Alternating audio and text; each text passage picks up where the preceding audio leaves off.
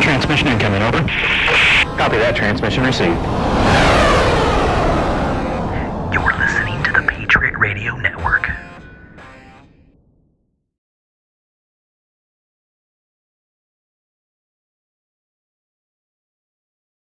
Hey everybody, coming back at you with a real quick episode, less than 10 minutes hopefully, and I'll try to keep the ranting to a minimum. So if you hear my furnace, I apologize. It's cold as hell here. It's been cold as hell for like two weeks. Where I live in Kansas, it's like negative 10 with the wind chill, has been that way, but it's going to warm up soon.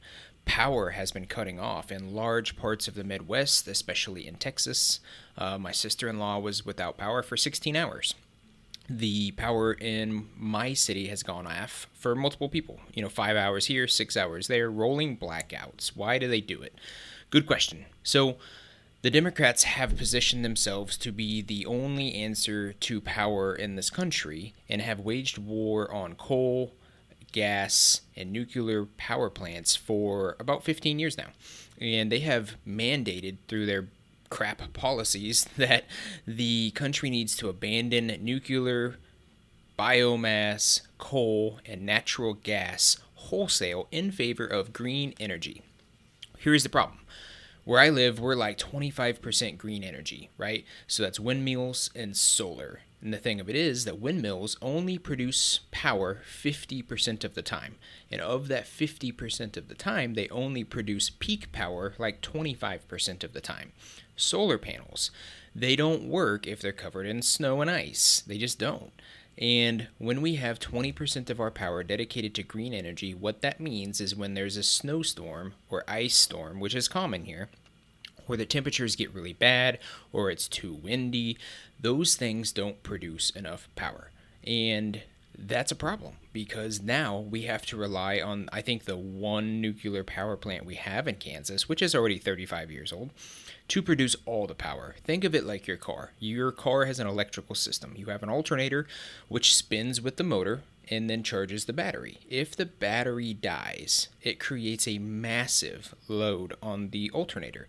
The alternator will try like crazy to charge a dead battery, but it will eventually wear out and die.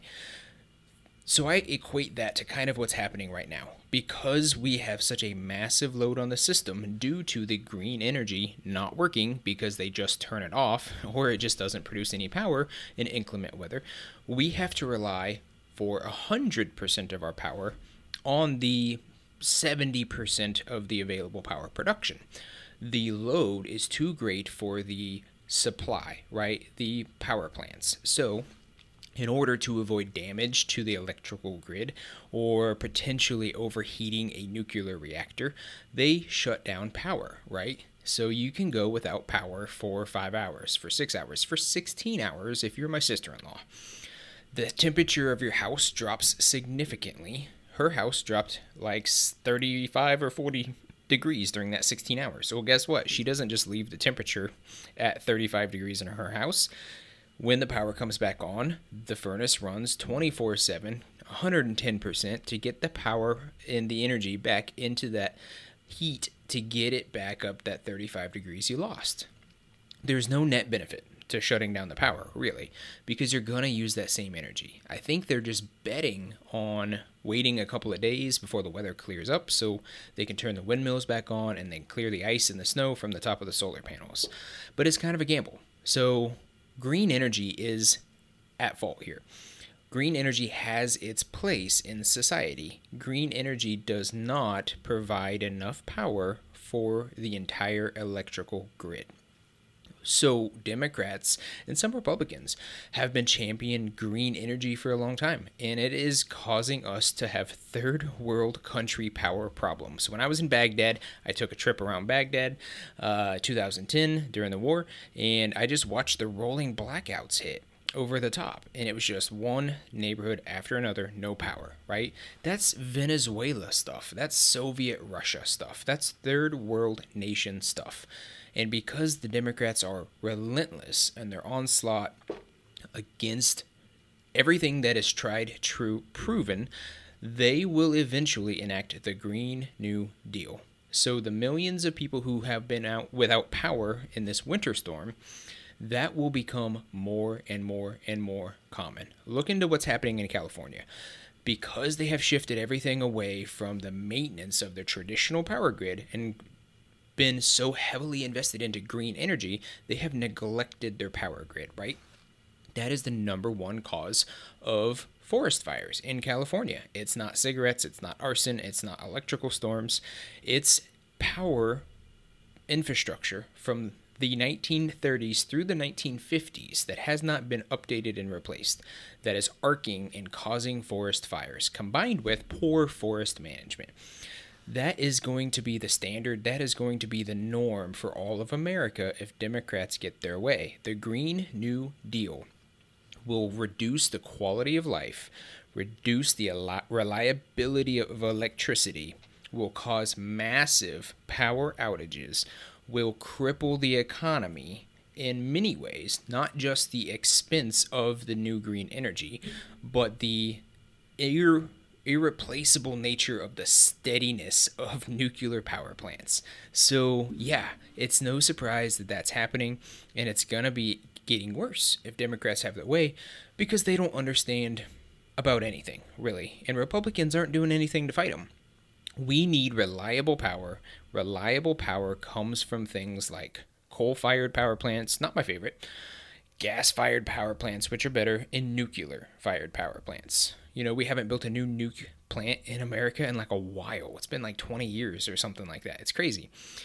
It produces enough power to replace something like a thousand windmills right? One power plant. It's just it's just the best right? We need solar we need wind at the local level right? On your house your own personal house. It's fantastic and i encourage that and i support that but it will not be able to power entire cities entire states whole corridors of the country. It's just misguided. It's silly but the Democrats are hell bent on it, and that's going to put us back into the third world country status as far as power reliability. And I'm not ready for that. I'm getting ready for that, and you should be ready for that too. You should be looking at things like fireplaces, having wood, hedge wood preferably because it burns hotter, uh, generators, propane heaters. Think about getting your own windmill. Think about getting your own solar panel because you're going to need all that stuff. Because if the Democrats get their way with a Green New Deal, yeah, you're not going to have reliable power. It's going to be Venezuela in the summer, it's going to be Siberia in the winter, right? Soviet Union type things. And that's the future of America. And that's unfortunate so, if you are on the fence about the green energy stuff, look into it. Look into what's happening right now and then think about whether or not you want that to be the norm going forward because the Green New Deal will seal the deal on killing off the reliable power that we have in this country right now. So, yeah, there you go. Met my goal. Under eight minutes. Thanks for listening. Be back soon. Bye.